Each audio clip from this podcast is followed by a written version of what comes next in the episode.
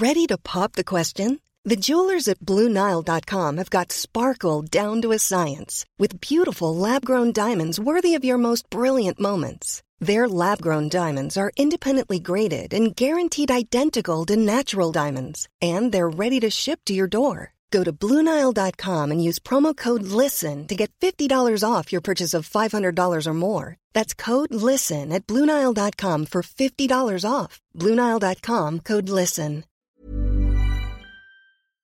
Do you know a student getting ready to go to college? Or are you looking at going back to school yourself?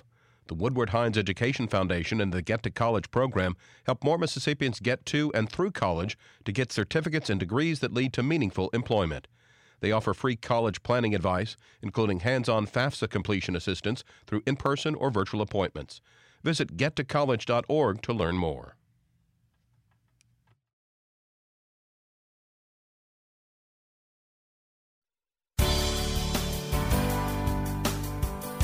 Good morning. It's 8:30 on Tuesday, February 28th. I'm Desiree Frazier. This is Mississippi Edition on MPB Think Radio. On today's show, one day after the governor pivots on postpartum Medicaid, a coalition of faith leaders call on the legislature to take action. Then, the questions a team of attorneys get when they visit an immigrant detention camp in Louisiana. Plus, Jackson activist groups push back on legislation that would strip the city of some of its autonomy. This is Mississippi Edition on MPB Think Radio.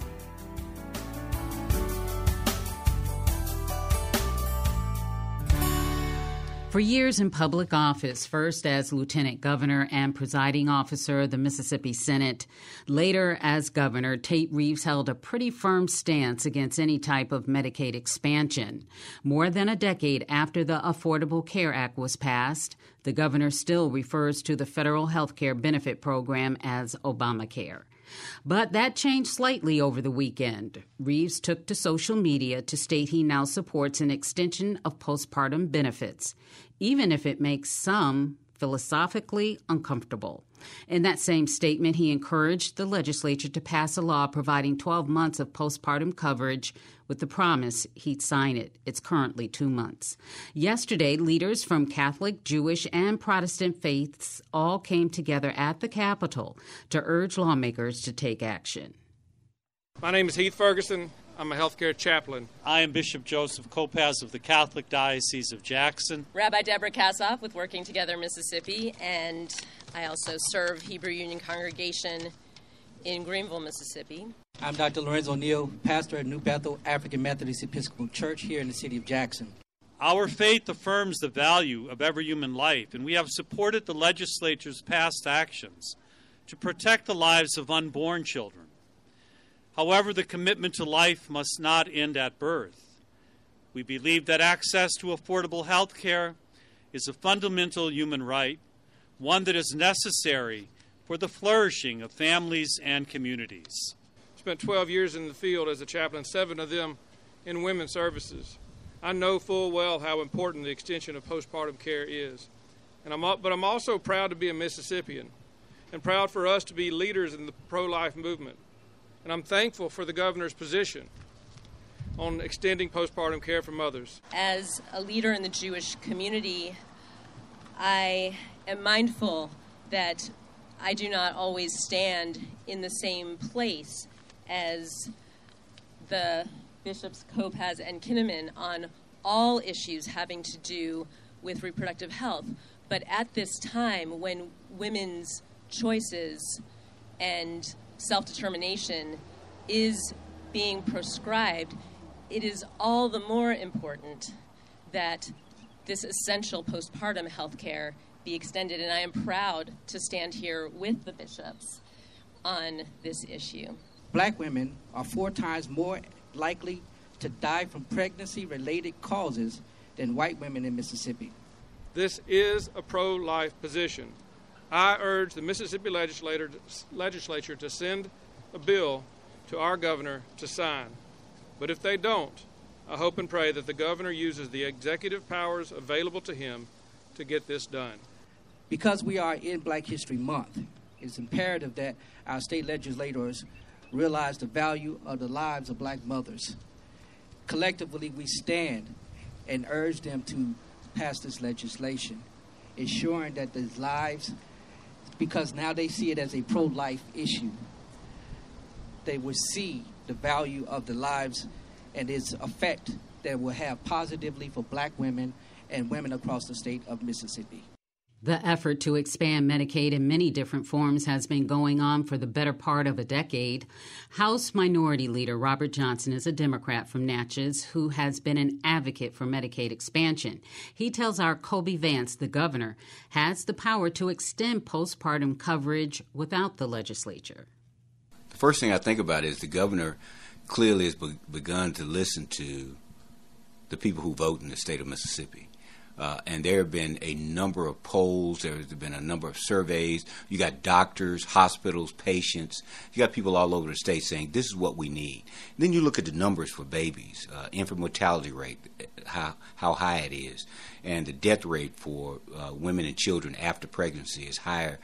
We have one of the highest in the country, and then the, all the other you know infant and mother uh, health issues that we have to deal with. So uh, you know the, the the, governor sort of stuck his foot in his mouth the last time he talked about it when he said there's just not enough data out there, and, it, and we are replete with data all over the place. But it's an election year, and it's clear that the public says this needs to happen. And we're talking about life and death issues. We're not expanding Medicaid. We've got hospitals closing. There's a it's really difficult to run away from this issue. So I think the governor finally had to stop quoting national Republican political uh, cliches and, and finally said, you know, what, what is good for the state of Mississippi. Do you think this will have any sway on the House? And uh, Mr. Speaker of the House, Philip Gunn, has been outspoken against any postpartum Medicaid extensions. Do you think this will have a sway on the House to take up a bill that would do that? Uh, now, there's a Senate bill in the chamber currently waiting to be taken up in committee.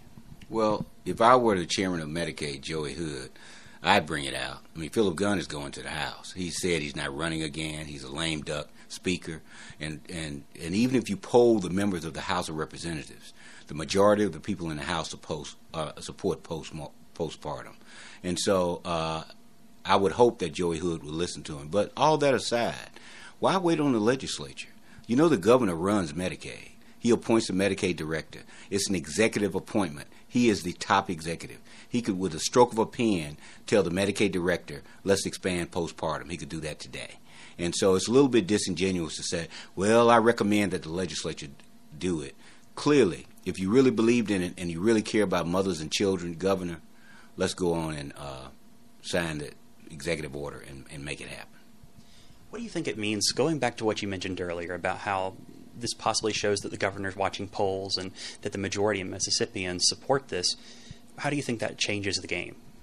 Politically, I, you know, I don't know. I would hope that the candidate I'm supporting would come somehow come out and say some of the same things I'm saying. That would point out the fact that Democrats have been ahead of this issue all year, ever since the issue arose. We've been supporting doctors and mothers and children and babies, and I would hope that he would do the same and point out the fact that we are about Mississippians. We're about people, and we're about really doing something about the life of a child and the life of a mother.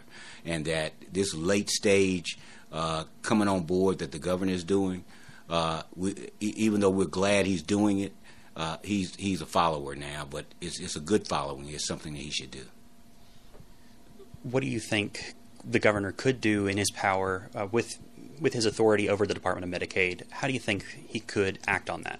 He, the same thing he did with postpartum. He could he could say to the Division of Medicaid, and he could say to the state, "Look, I understand that we have some serious health outcomes that we're not meeting. I understand that we got over 150,000 people who are working people who don't have Medicaid coverage or don't have any kind of insurance coverage, who can't go to a doctor, who can't afford a doctor, and that this uncompensated care and disproportionate payment, disproportionate share, that hospitals are absorbing that loss, that cost, that's going to close over 38 of them in, in the near future, that as governor, I think that the best thing for Mississippians is to have a hospital in that county. That nobody should drive 40 miles to an emergency room, and I'm I'm going to do all I can to make sure that every Mississippian has access to a brick and mortar hospital, and that all Mississippians who are working have coverage. Call the governor and tell him to expand postpartum care. Don't wait on the legislature. Tell him to do it now. Since then, Republican House Speaker Philip Gunn has said he will not block an extension of postpartum Medicaid coverage. Mississippi Today reports Gunn received a letter from the Department of Medicaid saying they have a suitable approach for Mississippi. Coming up, the questions a team of attorneys get when they visit an immigrant detention camp in Louisiana. This is Mississippi Edition on MPB Think Radio. Hi, I'm Ryder Taff, Portfolio Manager at New Perspectives, a fee only financial advisory and co host of Money Talks. Each week, we take your personal finance questions and tell you about a money topic we hope you find helpful. Money Talks can be heard Tuesdays at 9 a.m. on MPB Think Radio. Podcasts can be found on our website, money.mpbonline.org, or on your smart device's podcasting platform.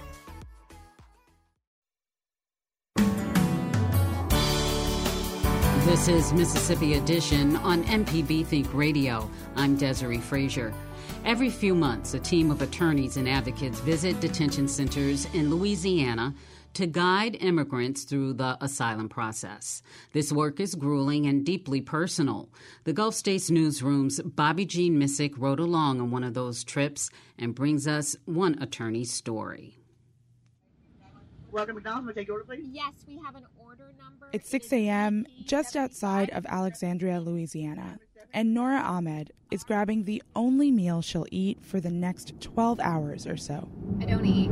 I don't go to the bathroom. I don't drink water because when you drink water, you have to go to the restroom. When you go to the restroom, you lose time. That time is for Ahmed, the legal director for the ACLU of Louisiana, and the rest of her team to meet with dozens, sometimes hundreds of immigrants being detained at Winn Correctional Center. In 1,000 feet, turn left onto Alexandria Mill Drive. It's a former private prison nestled deep in the Kisatchie Forest. Now it holds thousands of people who are seeking protection in the United States. Ahmed and about half a dozen advocates and lawyers traveled there in November to educate asylum seekers about their rights. They met with people one on one. Ahmed says she hears the same thing over and over again.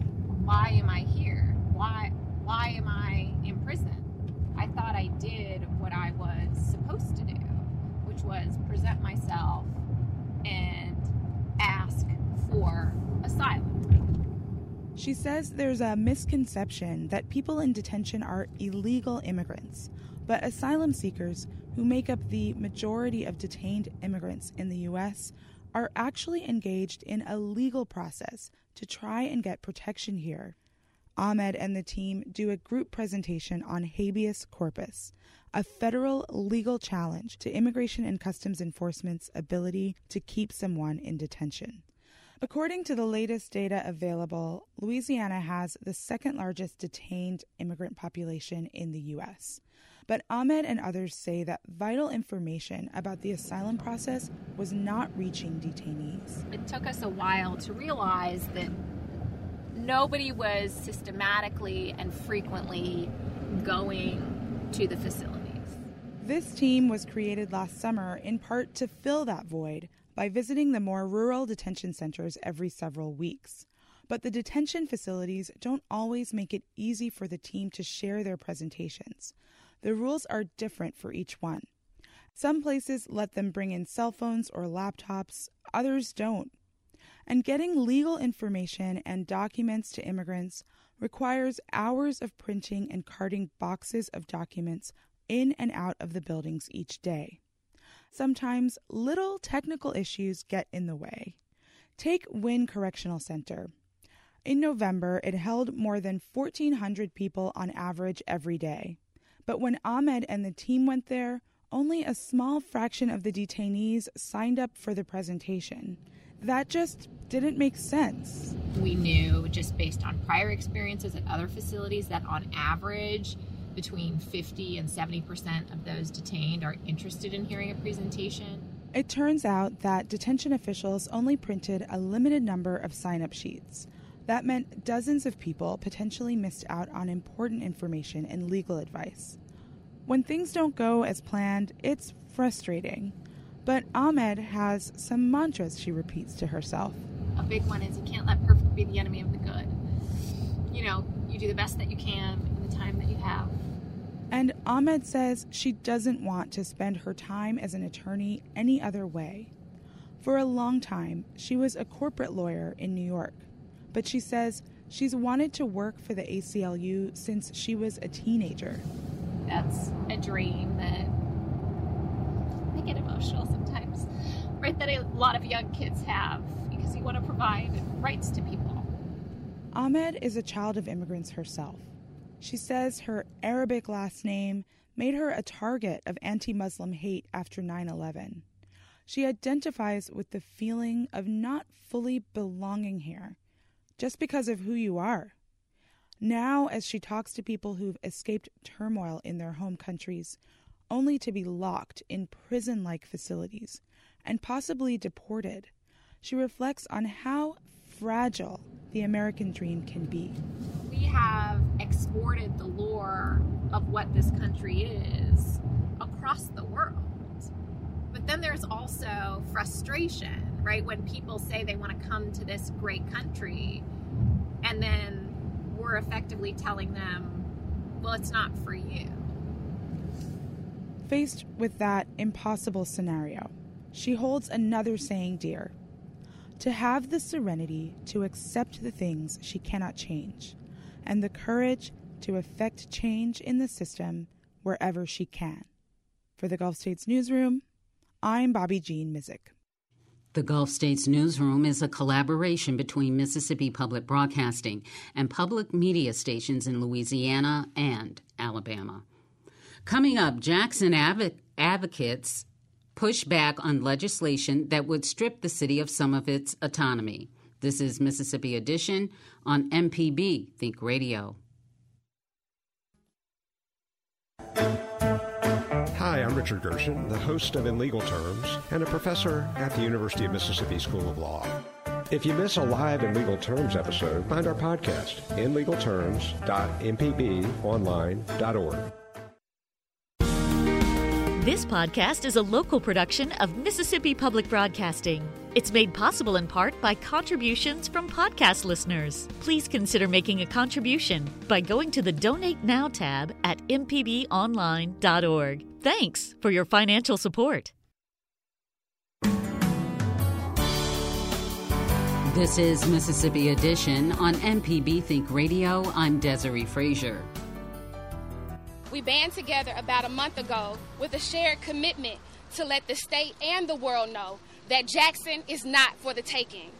Eureka Bennett Scott is with the community action group Mississippi Votes. She's one of a collection of Jackson residents and activists calling on lawmakers to block several bills that could take power away from the city's elected officials. We are deeply concerned with what's unfolding this legislative session with what seems to be a clear attempt to take over the city and her resources, as well as an attempt to undermine our democracy. Today, we've gathered to inform the community on where we as a coalition stand.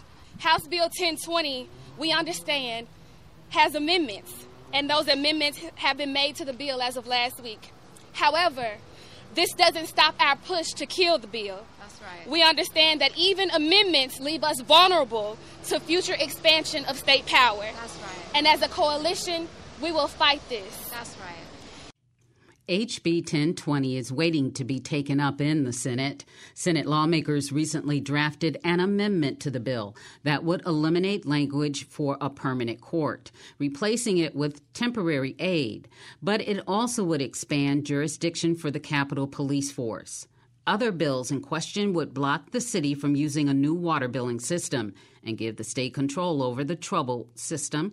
Community activist Rukia Lumumba says all of these measures would hurt Jacksonians. Kill the bills. Kill the bills. Kill the bills. Kill the bills. That's right with an S because there are many. There are many, many bills that we see, including HB 1020, with even the amendments are not efficient to protect our democratic rights as residents of this city, to protect the leadership that we have chosen, who we have chosen to guide and lead us by over 80% of the vote. Our leadership was chosen to guide and lead us and to create the policies and practices that keep us safe. And so these bills must be killed. Many of these bills that target Jackson were authored by lawmakers who don't live or have constituents in the capital city. An activist named Courtney questions why lawmakers are now interested in the challenges the city has faced for years. The Mississippi Republican supermajority has shown us time and time again that they are uninterested in the future of the city of Jackson. When the Jackson delegation previously asked for additional funding for the crime lab, they said no. When the Jackson delegation previously asked for an additional elected judge for the Hinds County district, they said no. When the Jackson delegation previously asked for more state funding for the st- police department, they said no. And when the Jackson delegation previously asked for funding for guidance counselors and additional support for schools across the city, they said no. So, why did it take this moment to show concern for the city of Jackson and its residents? Let's just call it what it is. House Bill 1020 is a struggle for power over our black city. It is a direct attack on our black leadership and the rights of those who reside here. And if passed, it will do more harm than good. It would strip the voting power away from Hinds County voters, and it would take the power away from Hinds County elected officials, which so happens to be majority black, while creating a new court system overseen by white Mississippi officials and their appointees. And it will also require Jackson's taxpayers to fund this expansion. That's right. This bill this bill will serve as precedent of what could occur in other areas of the state of Mississippi. History has taught us that Mississippi serves as a catalyst for what can happen everywhere else in the country, especially those states governed by white conservative leadership. We are here today to demand to be heard That's right. and to show the Mississippi legislator that we will not stand by and allow them to wage war on the constitutional rights of the citizens of Jackson. That's right. Thank you, Courtney. Thank you, Courtney. HB 1020 remains on the Senate calendar. The deadline for floor action on bills originating in the opposite chamber, chamber rather, is next week. This has been Mississippi Edition on MPB Think Radio.